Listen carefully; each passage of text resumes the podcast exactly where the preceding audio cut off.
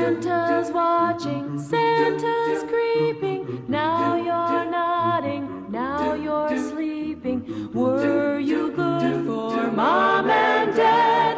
Santa knows if you've been bad. Welcome to Now Playing's Silent Night, Deadly Night retrospective series. This fella dressed as Santa. He said about killing them that was naughty.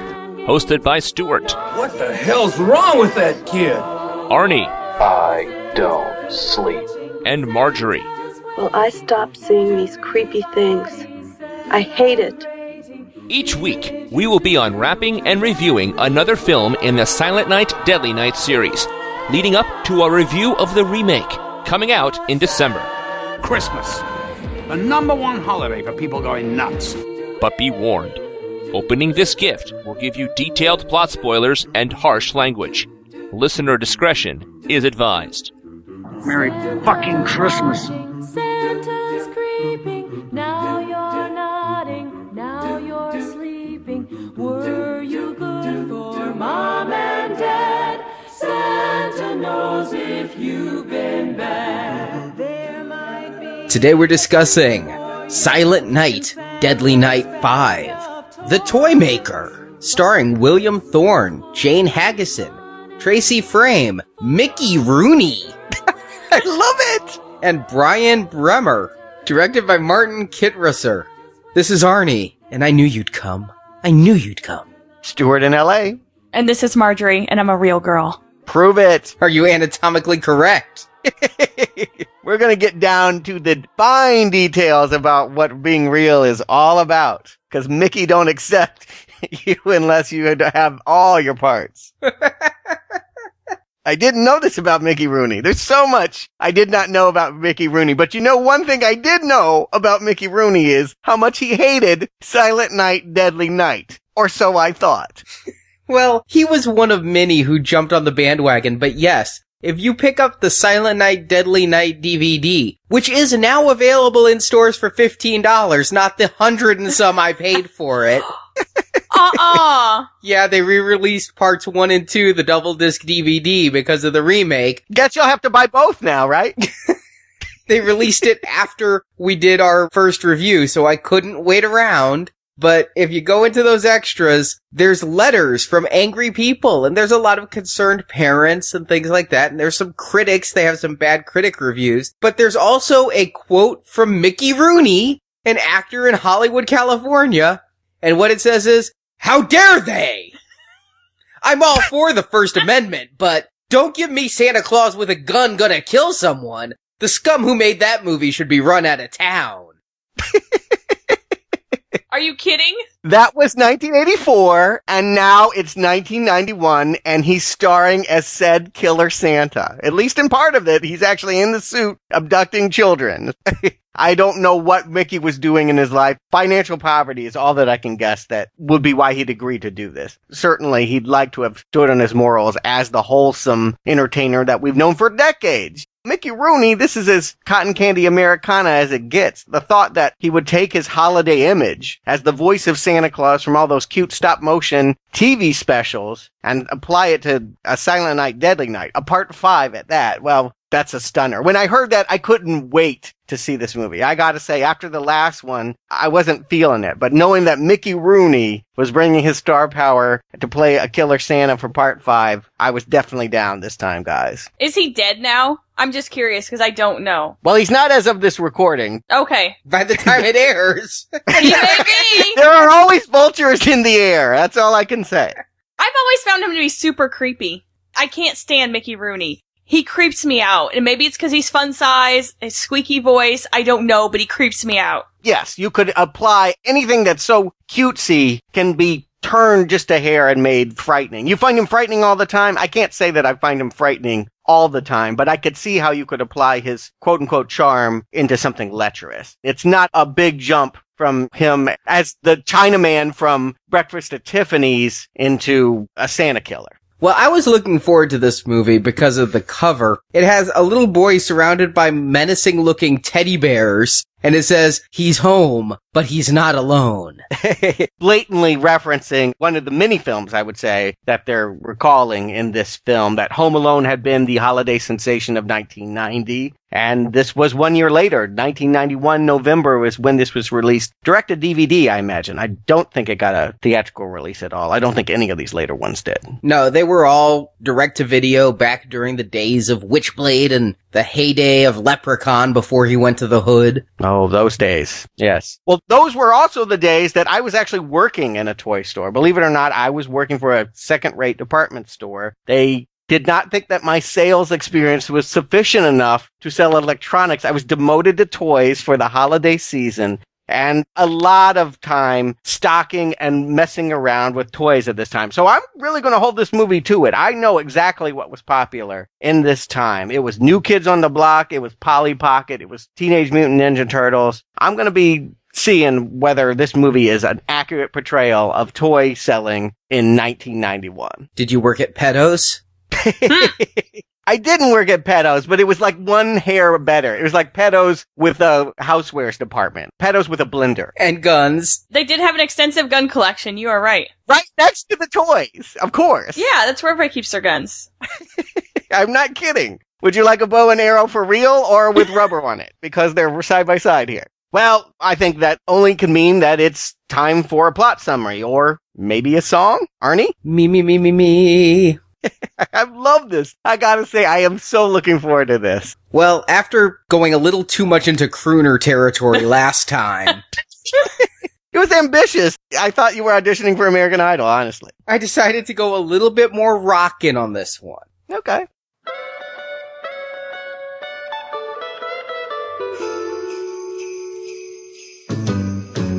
Silent night, deadly night, the toy maker tells a story about a young boy. He finds a present in front of his pad. A toy robot that kills his dad. Two weeks later, Derek hasn't spoke since. His mom thinks a toy will cheer up the boy. so Sarah takes him to Pedo's toy shop for a quick toy stop. Pedo son Pino is a Mino robot that Pedo made. Not a real boy, so he makes toys to kill Derek and take the boy's place. But we are left to wonder who is the bad guy. Pedo's a mean old drunk. And there's another guy in a leather coat. Who is this Noah guy? Noah's a store Santa stalking the boy. He's late on rent cause money was spent. Buying Pedo's toys, is this Noah bad? No, he's Derek's real dad. Pino's playthings are amazing. They kill some horny teens. Kim and Lonnie thought they were free, but they're back and Lonnie is attacked. Pino wants to rape Sarah, his new mommy, but he's not anatomically correct. But Sarah is saved by Derek's real dad. Pino kills Pedo. Noah saves the day. Noah turns Pino off. Very nice. And quite accurate. I am always impressed that not only do you capture the holiday, but you actually capture the movie. That is the movie. Thank you. And I gotta say, I think changing gears here is wise. We've had three movies that were more or less about Ricky the Killer, but once they kind of moved away from my favorite Ricky, part two Ricky, I was up for uh, Halloween 3, if you will. I was up for them doing something entirely different that had little to nothing to do with the original movie plot lines. So, Killer Toys, always a good hook for me. I've always enjoyed the genre. Dolls, the Stuart Gordon movie. You know, all right, I hated Chucky. What am I saying? like, and Chucky, I actually that didn't work for me. Yeah, are we doing demonic toys versus Puppet Master anytime soon? You're gonna get the listeners' hopes up if you say you like this shit. I've never seen them. I could do them. I haven't seen them, but when you're at a young age, it's fun to watch movies about toys run amok. I just was always up for it. Well, I kind of thought the last one was Halloween 3 because we had really separated. I am still not sure that was the same Ricky. I really am not. It was a Ricky. I don't think it was the Ricky. And hell, last time was the season of the witch. But here they went the other way. The children's playthings that kills the child, which is also right out of Halloween 3. Yes, yes, very much so. Everything was about don't open till Christmas. Everything is building towards all these gifts. I'm assuming it's going to be a mass annihilation that kids are going to open up presents and be exterminated by them on Christmas morning. They're trying to do the same thing for this holiday that the witches and warlocks tried to do in Halloween 3. Yes, that's my assumption as we get into the start of this movie and this mysterious box shows up on Derek's doorstep saying don't open until Christmas. What if he hadn't? yeah. There'd be no movie. They never get the Christmas in this movie. I kind of had the same thing, especially when Pedo's toy store came into play and Pino was acting kind of weird and got the toy out of the basement, which was a larvae. But I kind of had the same feeling too that it was this mass killing thing that was going to happen on Christmas Day. Like everybody's going to be playing with their toys and then a special cartoon comes on and the toys come to life and kill everybody. It would be something to hope for, at least. But it should be established that Pedo's Toys is not popular. It isn't the trend. It isn't the rage. I know what kids want in 1990, 1991, and larvae and robots aren't it. They want a Nintendo. Well, forget even 91. I remember in the 80s when I was into He-Man and Transformers, and every Saturday I'd call all the toy stores, and we basically had a Pedo's Toys, right? It was this educational toy store. And I one time, one time, made the mistake of calling them and asking them if they had the faker He-Man toy, and got a lecture over the phone about how those toys are no good for me and I need to come in and see these educational toys. Well, you never know. If you had bought those toys, you might be working at NASA right now instead of doing this podcast and watching Silent Night, Deadly Night 5. He might have been right. but I'm glad you didn't because it's going to make for a fun Friday holiday. I was actually excited though when the opening credits came because Brian Yuzna's name was in the credits again. And even though last week he kinda did me wrong, I still had some hope. He was producing this. He co-wrote this. Plus in the opening credits, Screaming Mad George. Do you remember Screaming Mad George Stewart from our previous retrospective? I did remember that we brought him up, but anytime that someone is credited as Screaming Mad George, I do stand to attention. I did look up what this guy had done. Did we talk about him in Predator? No, we actually talked about him with the cockroach transformation of Nightmare on Elm Street 4.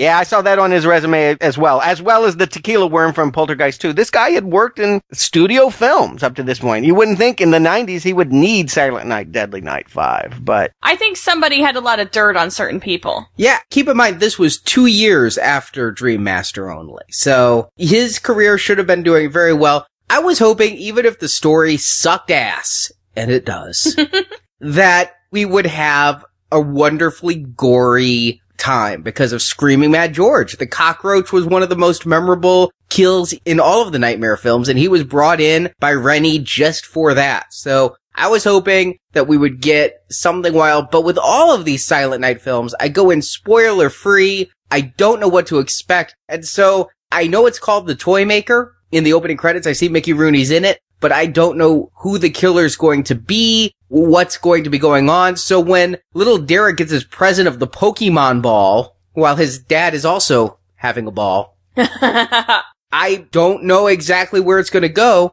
And when the Pokemon ball starts playing a funeral dirge, yeah, it goes from Jingle Bells to the Death March.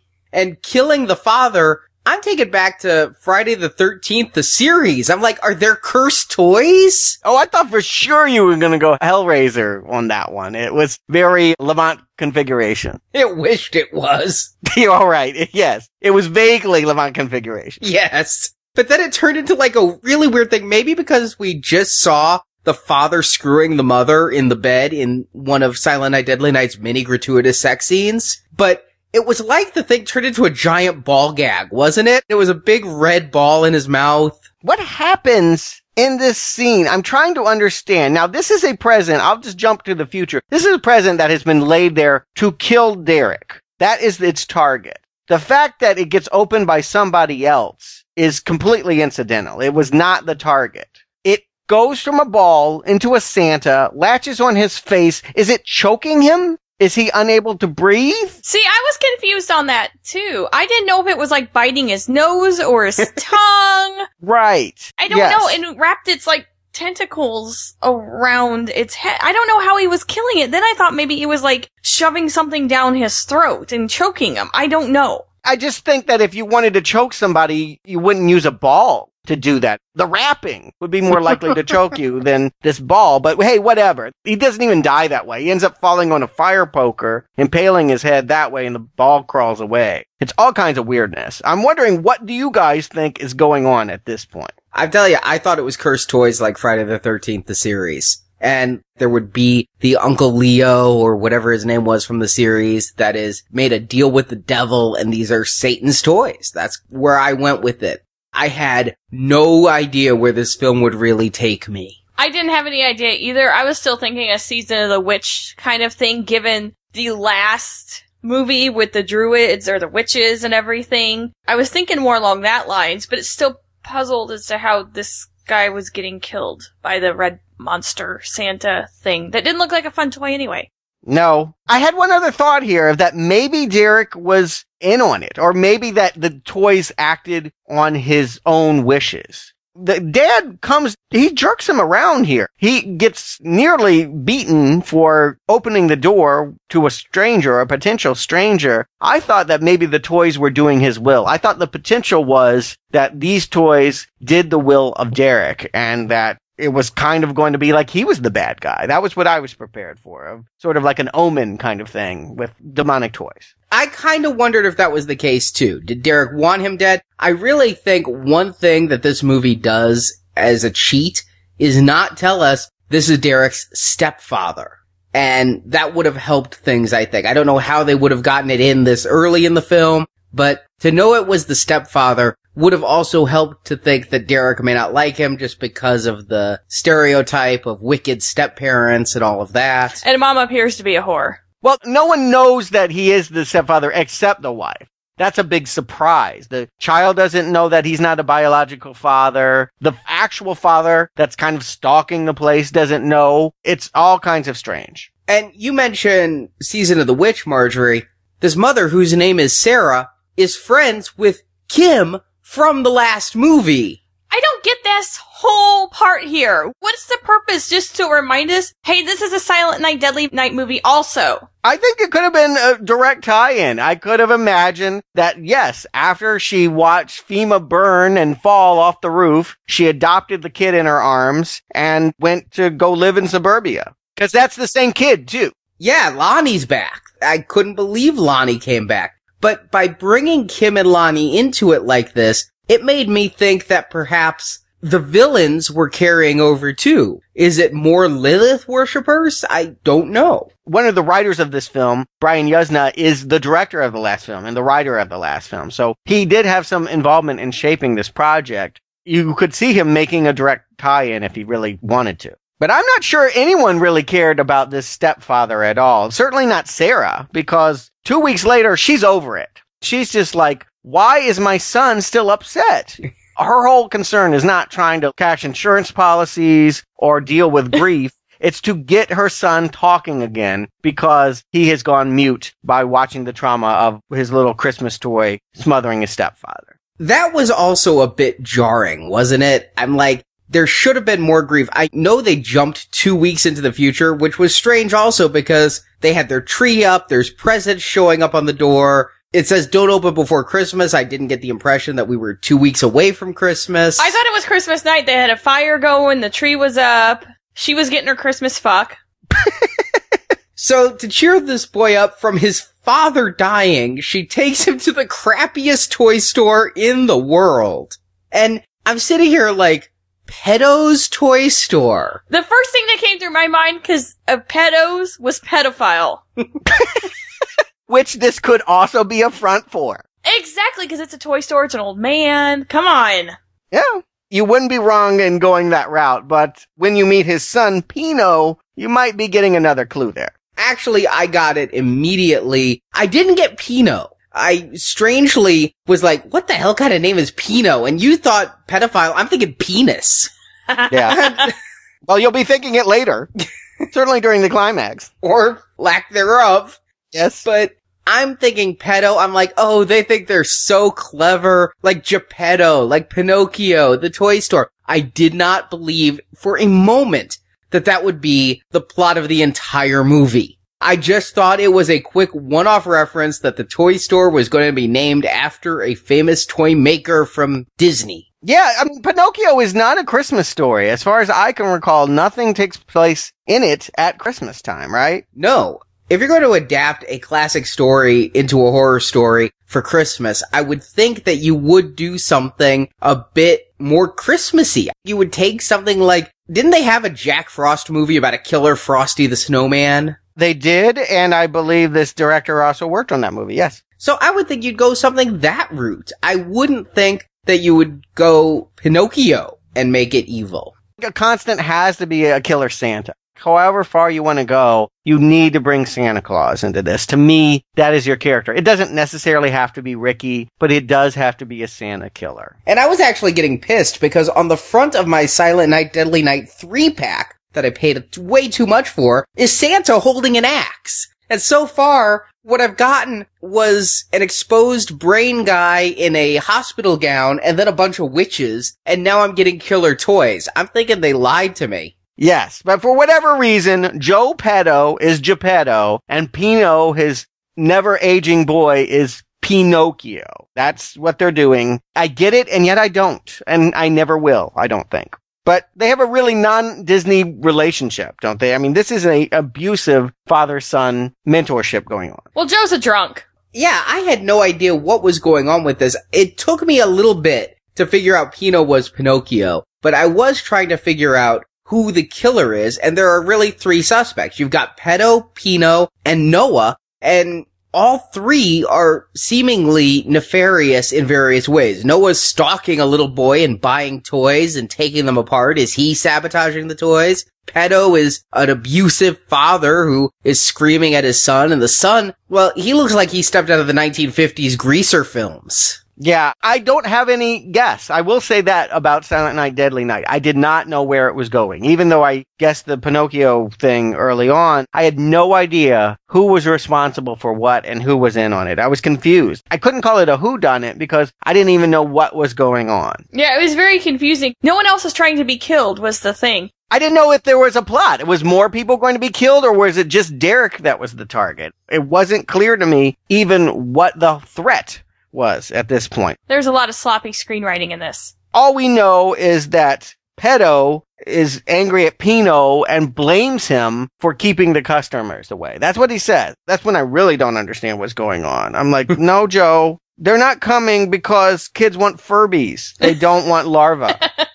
I might have been cool with the larva. That was the worst toy ever. Is it an action figure from the last film? It really made me again go back to the last film thinking there's bugs, there's Kim, there's Lonnie, who's way too old to be hanging out with Derek. Later, actually, Derek is watching Silent Night, Deadly Night 4 on the TV. Maybe this is the spin-off action figure that he wanted. I don't know why anyone would think that Larry the Larva would sell well, but it's not because the toys are homicidal. I'm convinced every mom in America would buy a Furby even knowing it was radioactive if that's what their kids were screaming for. It is not the homicide, it's the unhipness of it that is keeping people away from this very sad toy store. But Joe doesn't see it that way. For what reasons we don't understand yet, he's blaming Pino. And for reasons I still don't understand to this day, Pino is stalking the house because Sarah and Derek live in the house that Pedo used to own before his toy business went south in the bad economy of the late 80s and early 90s. You think that this would have come up before though?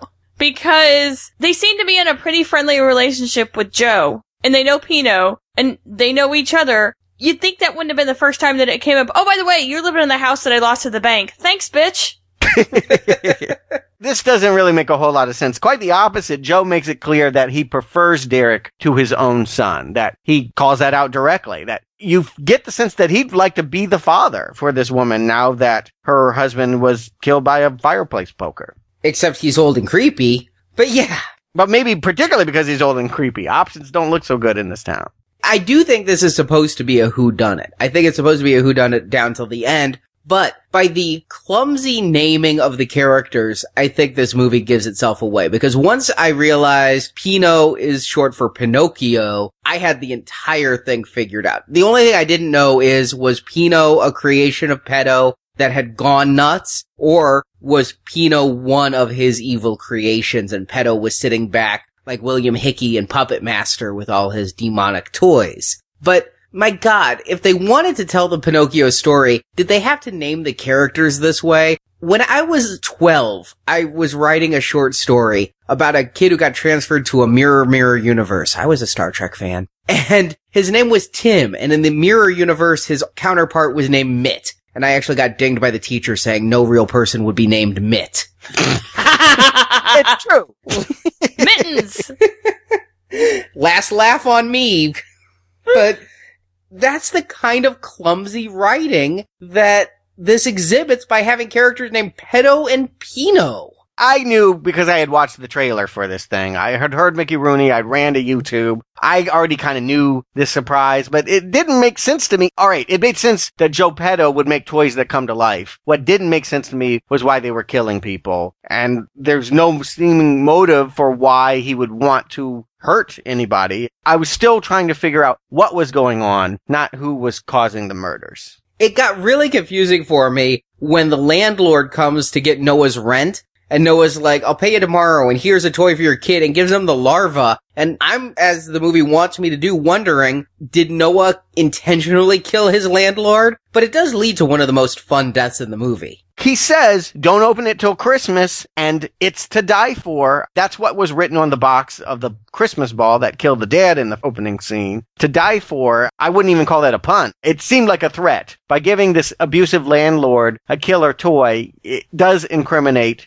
this mysterious character who's running around in an army jacket that we don't understand. We think that he's in on it in some way, but I cannot figure out what. Well, they intentionally do that, and I was very confused because he's buying these toys, and then they show him in his hotel slash apartment thing, and he's like taking them apart and everything. Was he on to the whole thing, or I'm confused? This whole part confused me. We'll ultimately find out that where he grew up in Grove City was where Joe is from and where he originally tried this trick in the 70s. I guess Joe moves around a lot. He didn't just live in Sarah and Derek's house. He's lived in a lot of places and had to flee because all his customers were killed by killer toys. We'll find that out later. This is something that Noah is prompted about remembering when he sees Joe Pedo and Sarah in the shop. Yeah, but later on in that, he takes a while to remember it, so it's not like he was thinking this all along. Yeah, I'm not quite sure, but I do feel like the confusion at this point is intentional. They want you to believe that these innocent toys are being tampered with, manipulated, much like Halloween candy with razor blades in it. This guy buys the wholesome toys and is doing something to them to make them kill because sure enough, the landlord, for whatever reason, decides to take the larvae as payment for another night's rent. And while driving home, it comes to life and yeah, I do love this death. What does it do? At first, it's just trying to like pinch him in the butt or something. It just like keeps coming. I'm not sure what it's going for, but it just keeps coming, and he keeps throwing it in the back seat. Yeah, I really thought it was going up the back door. oh, I didn't think that at all. I thought it was just going to bite his wiener. yeah, well, it could have done anything. I don't know what larvae do when they attack. They don't normally attack, except in Silent Night, Deadly Night 4. but when it finally goes for his throat and comes out his eye socket, I was applauding. I really loved the way that it sucked his eyes inside and presumably ate them and came out the right eye. All that was great. It is the only death I feel worthy of screaming Mad George in this entire film. Yeah, it's a good one. And the deaths are key here. I mean, my key for enjoying anything here, it's not to get a good movie, it is to get good kills from silly toys. I want to see a great, nasty little toy have a really gruesome end for some person that's worthy. And you're right. This is the best we're going to get in that category. Yeah, and it's pretty early on, too, which is disappointing. In the moment, I'm excited because two deaths in 24 minutes is a better average than what we've had in all of these movies, I think. but yes, quickly they move on from this death. I don't even know that it has any ramification. Noah never finds out that his landlord dies. He never tries to pay him. for the next day and nobody cares. It's just to get a death in here that we have this scene at all. But I'm glad they did it. The plot continues without him. Noah breaks into Peto's shop and finds an old photograph from 1970 where Mickey is much younger and Pino is the same age and is starting to piece it all together. Noah also is shown working as a store Santa. Yes, this is why the landlord was banging on his door. He was paid. It should be said. He was paid up in full. This guy just didn't believe that a store Santa was going to be good for one more day's rent. He was coming over daily to collect because he did not believe this man was going to pay. That's not how I took it. I thought that Petto had maxed out his cards because he came over and said like the check bounced. And what I thought was since he was buying these toys and Petto knew that Noah was on to him, that Petto did something and like took all the money out of his account. What? Oh. Uh, oh. Petto can't use the internet. Well, he was running the credit card. True. And so I thought something had happened there where he just took the money. But yeah, he's working as a store Santa. And this is the biggest what the fuck moment in the entire movie. He's working with Ricky. I love it! Santa Claus killer! I love that. It's the Clint Howard version of Ricky, which I don't love as much. I would be so much happier if it was the Ricky from part two. But I guess his eyebrows were needed elsewhere. we do have Clint Howard coming back as, yes, an employed Santa Claus, who I guess they don't do background checks in the store. No, they didn't back then, Stuart. Because we are on now playing, I overthink this. Is this in continuity? How did Ricky go from being a homeless addled person to being a fairly normal Santa? Was he under the control of the witches all the time? Or is this just meant to be a ha ha hey, you saw the last one too, didn't you moment? I think it's both. I think it is mostly here as a joke, as a reminder of this character from the last film, much like Kim and Lonnie are. But I also think that, yeah, it could work in continuity. It could be the very same Ricky. There's no reason to believe that he couldn't have pulled himself up by his bootstraps and been gainfully employed after he's kicked off the larva roof and having to find a real job. The witches aren't going to take care of him anymore. I felt he phoned it in, that Clint Howard. I thought he did such a great job of being crazy last time that this time he wasn't acting the same. Maybe he's off the sauce. He did have a job, Arnie. He was a Santa Claus. It's a success story, Arnie. I mean, come on. Redemption. Yes, I like it. It's a good American story. We like to see this. He's the only one who had any character development. Come on, it could be an inspirational film. If they wanted to make it like Lean on Me or Stand and Deliver, it could be the story of a man who used to put on a Santa suit to kill children, who, after a bout of drunken depression with some witches, pulled it together and is now going to really entertain children and make passes at the hot elf girl that brings him the kids. I don't quite understand why someone who has a military background can't get a better job than as a store Santa. Noah's appearance here as the store Santa is more than a little weird. And the fact that Derek is being brought to him in the hopes that Sarah will get him to talk by having to ask what he wants for Christmas. She won't let this go. Does she not believe in actual therapy and mental health experts? Does she really want toy salesmen and ex serial killers who put on Santa suits to be the one to get her child to have a breakthrough? As far as Noah goes, I thought Noah was there specifically to get to Derek through the Santa thing. I didn't think that was his way of making the rent. Basically, because this is such a two-dimensional movie, I figured Noah had nothing in his life except attacking these toys and trying to protect his ex-girlfriend's son. Well, when did he know to come back into their life? My understanding when I walk back through the plot is we're going to find out that his relationship with Sarah happened mid college and he got her pregnant and went away to the army. He's back. I assume that he found her because the husband died, right? Like that made the papers and then he went and found her? It never is said. I wondered the same thing because I thought during the Santa Claus scene, they really threw it out there like he was trying to get to Derek. We knew at this point Derek was the target. But once you get to the end, you're like, I don't understand what happened getting there. Why this happened because there's no good reason why he's there. There's no reason if he knows that the husband that she picked over him because he was stable, not because she was in love with him. Clearly, she wasn't in love with him. I haven't seen one tear on her eye. But if he had known that she was single again, you would think that he wouldn't have to put up a front and hide in disguise and stalk her in red Broncos and put on Santa suits to touch his child. You just wouldn't think he would need to go to these extremes. He would probably just serve himself better by going up and knocking on the door and being, Hey, do you need a hand?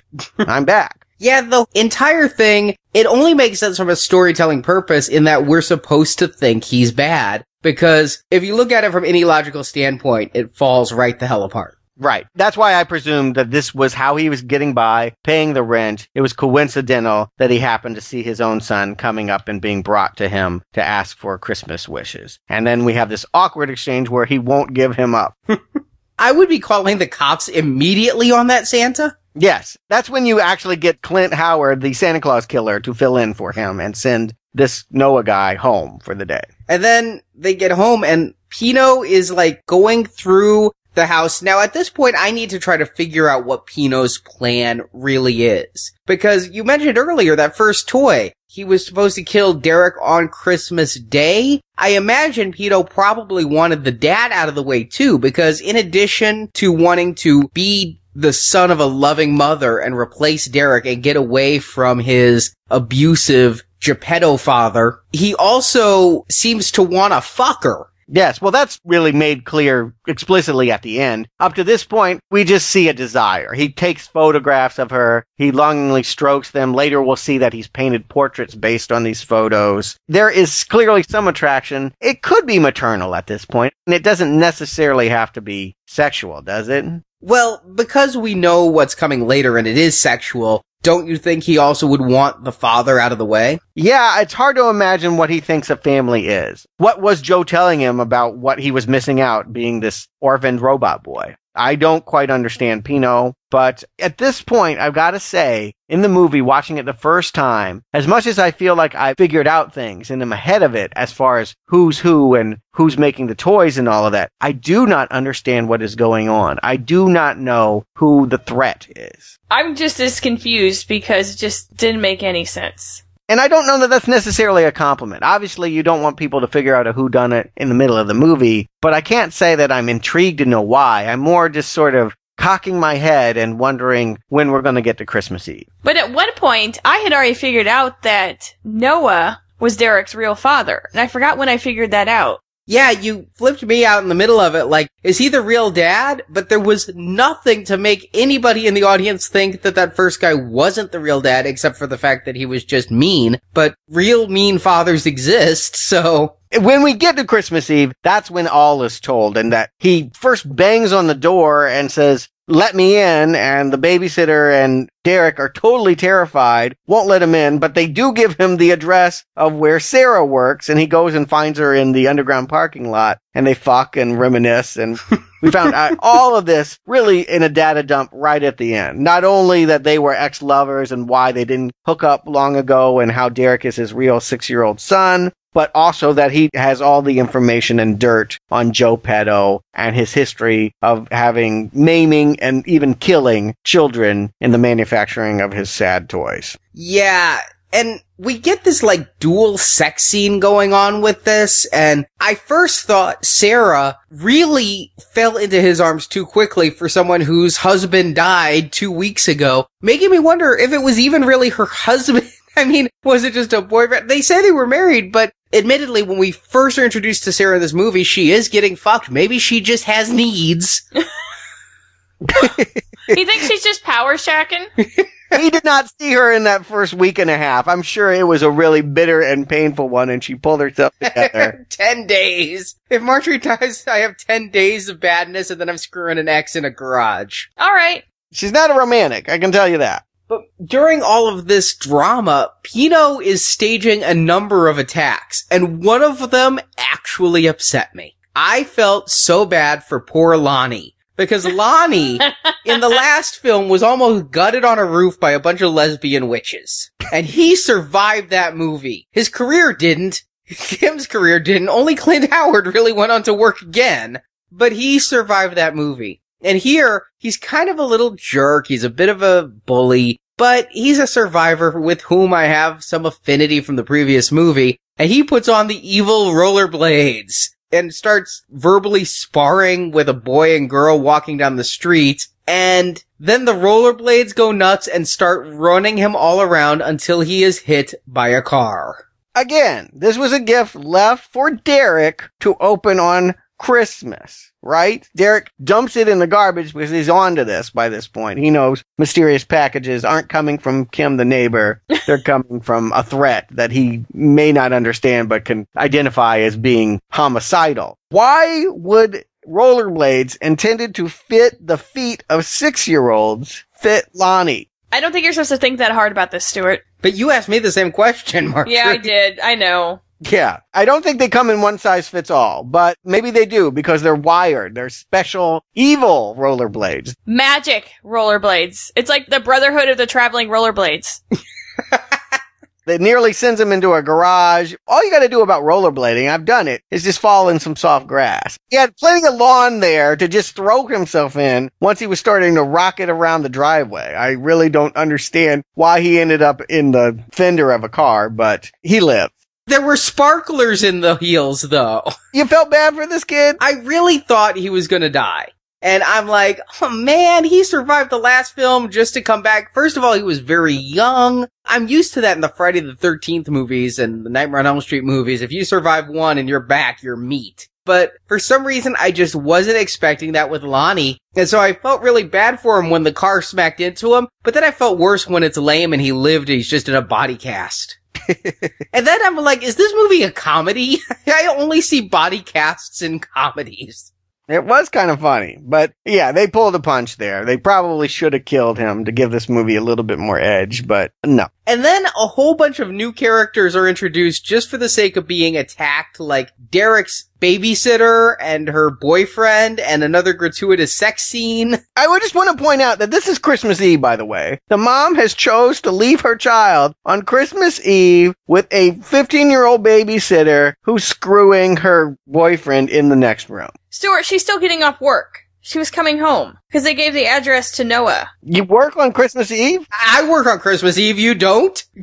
I would make a special exception for my child that is traumatized and not speaking to maybe take the day off. Well, yeah, you would think, but she's not going to win any Mom of the Year awards here. No, clearly not. But we do get some fun toy attacks because Pino just comes in and dumps a bunch of toys. It's not Christmas. He kept saying, don't open till Christmas. Now he's like, ah, screw it. I'm just going to put all these toys around. It's not at this point understood that it's Pino though. We think that it's Pino at first because they're using POV and he's coming through the cellar like he did the first time. But when we see the Santa Claus, it's Mickey Rooney's face. So did you figure it out that it was Pino or did you think that it was finally them revealing that Mickey was the killer? I thought it was them revealing Mickey was a killer, and I thought his motive was maybe to kidnap Derek and take him with. Which he does. He puts him in a sack. But I thought that he was going to either use him as a model for another boy because obviously Pino's got some issues for something he created. You concluded what I concluded, which I thought that he was going to take parts Mhm. from little Derek and put him on his incomplete, unsatisfying Pinocchio. I thought that that's what this plot, at this point, when I see Mickey Rooney entering the house, I'm like, aha. So that's what it is. He won't be satisfied until his robot son is so lifelike, because I had somehow inferred that this was a robot or wooden life toy creation, but that the only way to make him real would be to have Derek infused with him, or maybe some child's play voodoo thing. I don't know, but I figured Derek is the key to making Pinocchio real. I kind of went with the voodoo thing. I thought that like there would be a soul transfer to put Pino's soul in the body of a real boy. I went child's play. Mm-hmm. And clearly, child's play was a big reason they probably went in this direction. When those toys are dumped in that room, it starts to look like Poltergeist. The very first movie, because all the toys are going crazy and they're walking and the little tanks are firing, and then we get the best part of a kill, I think, in a horror movie. Not the best kill, but the best part, where there's a fake hand crawling up the bed, and it starts to go for the guy's ass. And it's awesome. And he's like shooing it away. And then he's like, oh, it feels good, baby. And it's hilarious. Yeah, the you've never touched me there. That was the shocker, right? Not that the hand would go for him. We saw what that larva was doing to the other guy, but the fact that it actually turned him on. The fact that he got mad when the hand went and crawled and groped some breasts. He liked it up there. He wanted a little ploop. Yeah, that was pretty progressive for a horror movie in 91. It was, yes. It's progressive for now. I don't know. It's maybe 40 shades of gray wrapping paper. I, I feel like they could do it now. People wouldn't be so stunned. But, uh, 91, yeah, it's a shocker. And it, of course, keeps going past her breast. It goes for the throat. This toy battle is kind of fun. And then after that, it starts touching her better than he does. And she's like getting off on it. This hand knows what it's doing. Where can I get one of those hands? I believe that all these toys can be bought online. then yes, it does go for the throat and start to choke her. She escapes, but he gets attacked by perhaps my favorite toy of the whole thing. The larva is the best attack, but I love the buzzsaw blade wielding robot because what the hell kind of toy is that for kids? I don't know. All these battles, it's what the movie I thought was going to be all the time. I really thought that it was going to be this little kid sicking all of his crazy toys on obnoxious relatives that have come over for the holidays. I think that that's kind of what I wanted. I didn't really have it any in for this babysitter and her boyfriend. They're a little too young to be doing what they're doing, but beyond that, I don't have anything invested in them being punished seeing them shot up with tanks and army guys. I think I just would enjoy this more if I had a reason to root for their demise. But these toys may be the reason that Petto's toy store is doing poorly. it's the toy store of dangerous toys. How many times did they recall toys that I loved and I wanted anyway? I don't care if a toy is going to choke me or injure me or shoot my eye out. I want the BB gun. You know, I just think the toys failed not because of the homicide. It was the unhipness. I'm telling you. I think that you, I, and Arnie are all lucky to be alive based on the toys that were out when we were children. Lawn darts. Yeah. Who came up with that one? I used to play with that Stretch Armstrong all the time with the carcinogenic gel inside. Oh, oh that's carcinogenic? Yes. Uh oh. it's like napalm. Uh oh. Yeah, I think I might have ingested some of that. Yeah, they put some Agent Orange in the Stretch Armstrongs, but that would have been a better death here too, is like the goo out of a Stretch Armstrong killing people. If they had gone with licensed toys or classic toys, I think I would have enjoyed it a little bit more than what we get here. The flying, exploding Superman is one for the books. It was halfway there. I'm an easy lay when it comes to these killer toys. The little tiki fetish doll from Trilogy of Terror. Ah, yeah, yeah, yeah, yeah. I want to see these crazy killer toys. God knows the dummy from Magic freaked me out. If they just tried a little harder, I would have been really won over with these toy battles. But it's kind of impersonal here. By not going with dolls and teddy bears, as the poster implied, not quite there. I'm enjoying it. Don't get me wrong. This is the best stuff in the movie, but not as good as it should have been. Yeah, they could have gone much better if they'd gone either satirical. Yes. Where like you had the Transformers that come together and form a killer robot or something like that. Look at the toys at the time and figure out how they could kill people in inventive and fun ways. Teddy Ruxpin. You can't tell me that that wasn't going to kill somebody at some point. Yeah, I think that would have been the way to do it. I'm wondering if they had the budget or the time to pull that off. I think that this thing was really thrown together very, very quickly. And even though they got a guy with good effects work on his resume, he may not have had the budget or time or inclination, frankly, to give this movie the kinds of well thought out killer toys it needs. It also could have been a copyright issue. They could have been feared of being sued, and while a big studio picture will mount the parody defense, here they can't even afford a lawyer to sign the contracts for the paychecks, I bet. It's hmm. like not union work. But I feel that maybe they ran out of money at the end of the film or something because after Derek gets kidnapped, I get very confused at what's going on. Noah kind of just disappears. Well, for reasons unknown, she won't go with him to the toy shop. She goes first, doesn't wait for him. Even though he's military trained, one would think that he would be helpful in a fight. She goes through the back door upstairs. He busts in through the front. They're in the same place, fighting different battles. Unsure, I think, that each other are there. Plus, this is Petto's toy store, not Macy's. You'd think you'd be stepping on top of each other in this place. Yeah. It's huge for an apartment above. One aisle of toys. I don't think that there's too much to get confused about here. I think we just all need to have an agreement. If we are ever going after a crazy toy maker, guys, we're not splitting up. I think it's a good one. And then, yes, she is attacked by Mickey Rooney, and this is really the only moment we get an attack from a guy in a Santa suit. He kidnapped Derek, but this is the only real time he attacked. He used the toys for the attacks earlier. He still never carries an axe like is shown on the front of the box, but this is our Killer Santa moment. I guess you're right. I was thinking he did have an axe, but by that point, his face, the Mickey Rooney face, the actor, is not involved in those scenes. Maybe that's what the compromise they made. They knew that Mickey wasn't going to hold the bloody axe. And yeah, I thought I was wrong and that Mickey Rooney was the killer until we see Mickey Rooney's dead body and Pino removes the fake face. That's creepy. They used it in the trailer as unfortunately the truth, so I knew that this was coming. I still liked it. I still thought it was fun. This is where the movie really becomes Terminator, right? At this point, Sarah, I mean, even the names of the character, is fighting a robot that she cuts in half that's crawling after her. The father of her son is coming back to save them. I just feel like it was a lazy attempt to anticipate Terminator 2 coming out the same year and copy the first James Cameron climax. Hmm, I never thought about that. Interesting. Yeah, because when I think of Terminator, I immediately think we should tell a Pinocchio story. Robots, Pinocchio, you can see what they were going for.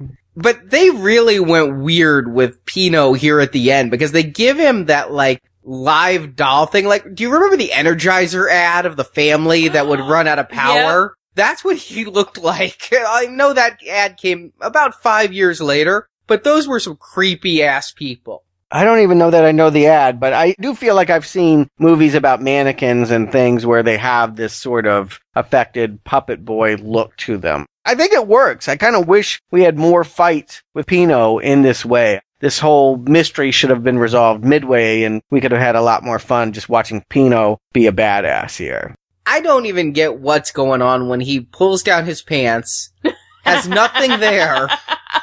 But then, like every Silent Night Deadly Night, I realized all the Silent Night Deadly Night movies need two things. One, a scene of them watching the previous movie, and two, a rape. Yes. And in this case, the rape is not able to be consummated because he lacks the equipment, but he's like our neutered puppy thrusting away impotently and saying, I love you, mommy. I love you. I want you. Yes. Lots of questions at this moment. One, why does he have a sex drive if he has no genitalia? Why can't Mickey Rooney make a penis? If he can make everything else, why couldn't he just stick a penis on? Like that was like the detail that was keeping him from believing that Pino was a real boy. Just go to an expert. Call up John Holmes, get plaster caster. I don't know, but just do it and be done with it and then you can have your real boy, right? Or hell, just put a costume on Larry the Larva.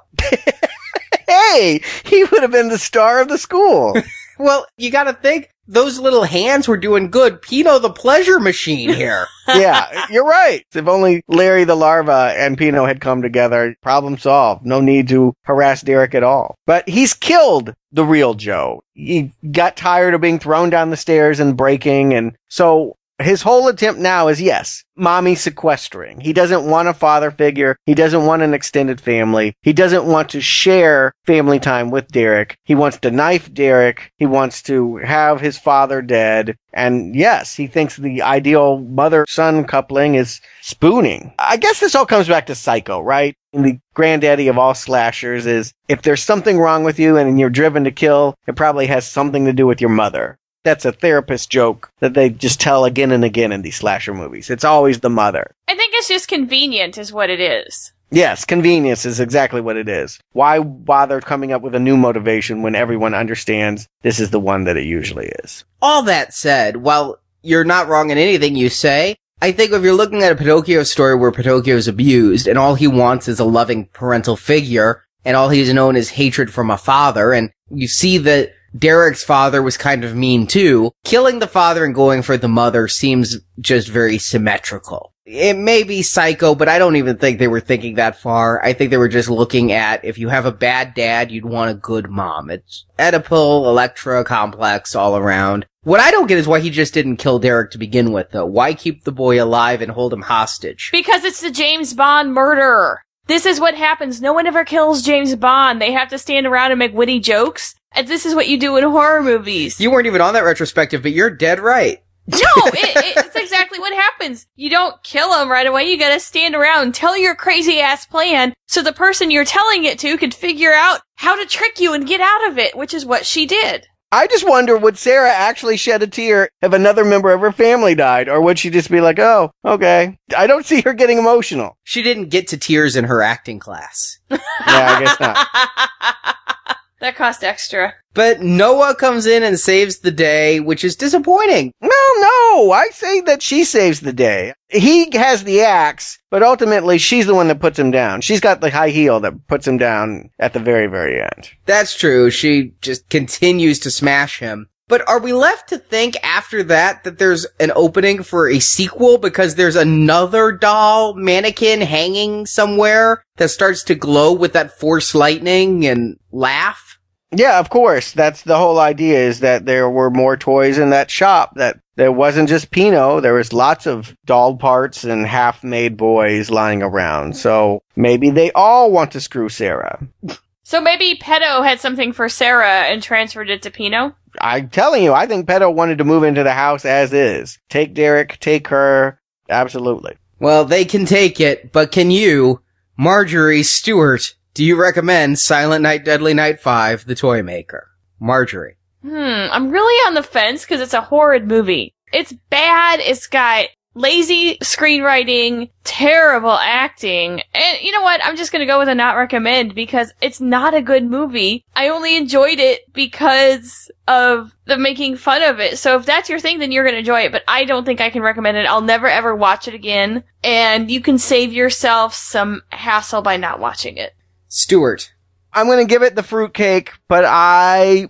You are? Maybe only half of one. It wasn't as much of a delight to tear into this one as it was part two. Part two was genuinely a good time. This one has some fun moments. Like I said, I'm a sucker for killer toys. This could have been fun, more fun than it really was, but there's enough here for me to recognize it's a huge step up from parts three and four, and really even part one. Two and five are the ones that I would give a fruitcase to. These are not recommends. This is me trying to decide whether it's a lump of coal or a fruitcake, and I'll give it the fruitcake.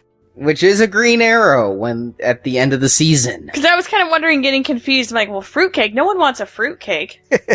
exactly. Nobody wants any of these Silent Night, Deadly Night movies. They're really not edible, but they're better than a lump of coal, right? Eh, coal might be worth something. For me, I went into this just again hoping for a silly, fun time like we had with Silent Night, Deadly Night 2, like I had with some of the Child's Play films. I didn't expect Killer Toys to actually be scary. With Screaming Mad George, I had high hopes for gore, but I didn't get much gore. There were some strange edits to this, even direct to video. You still had to deal with the MPAA, you still had to get your R rating. I think this film was compromised in its release but the kills weren't all that fun. The plot was semi incomprehensible. It was poorly written. The acting, oh my god, the acting is atrocious. When Kim from the last movie is your shining star in this movie, you know you're fucked. I gotta give this a big not recommend. I really had hoped for a blast of a time and just a throwback fun garbage film, but instead it's just garbage. Garbage day!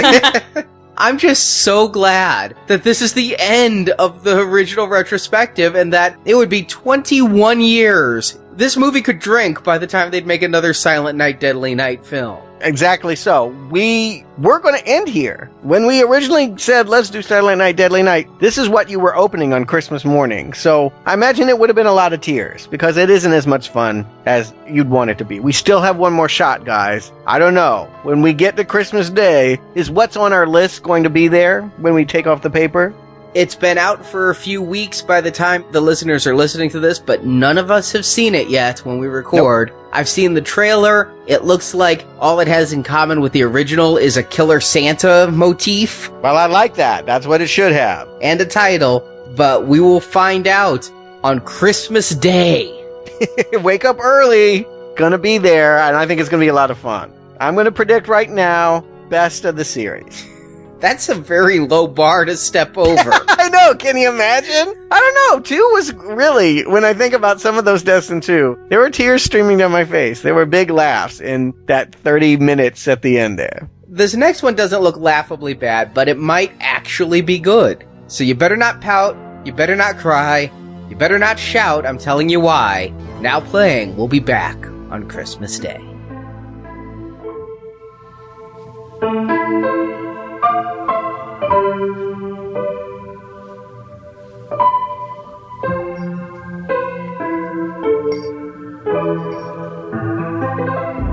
You're safe now.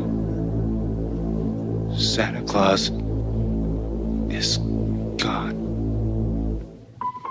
Thank you for listening to this episode of Now Playing. Cheer up.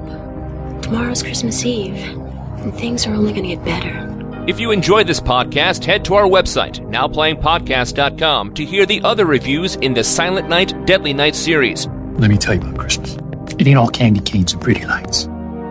as well as other horror movie reviews, such as the Halloween movies, Friday the 13th, A Nightmare on Elm Street, House of a Thousand Corpses, and more. You tend to get paranoid when everyone around you gets dead.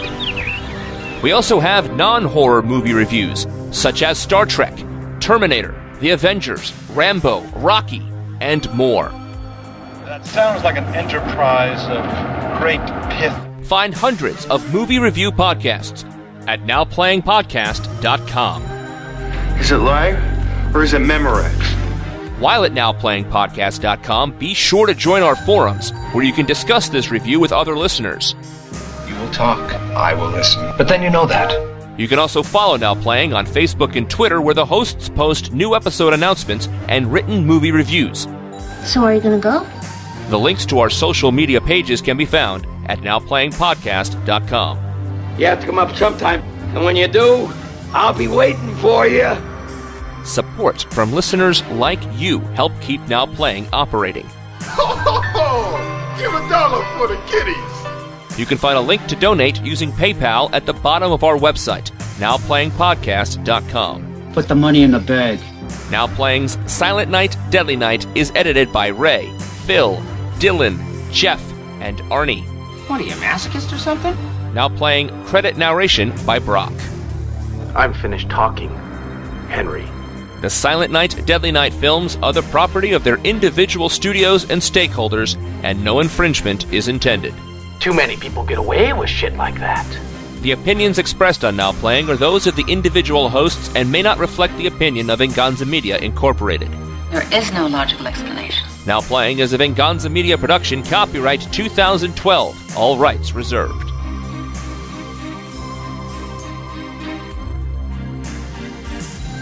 It's over! Time to get shit faced!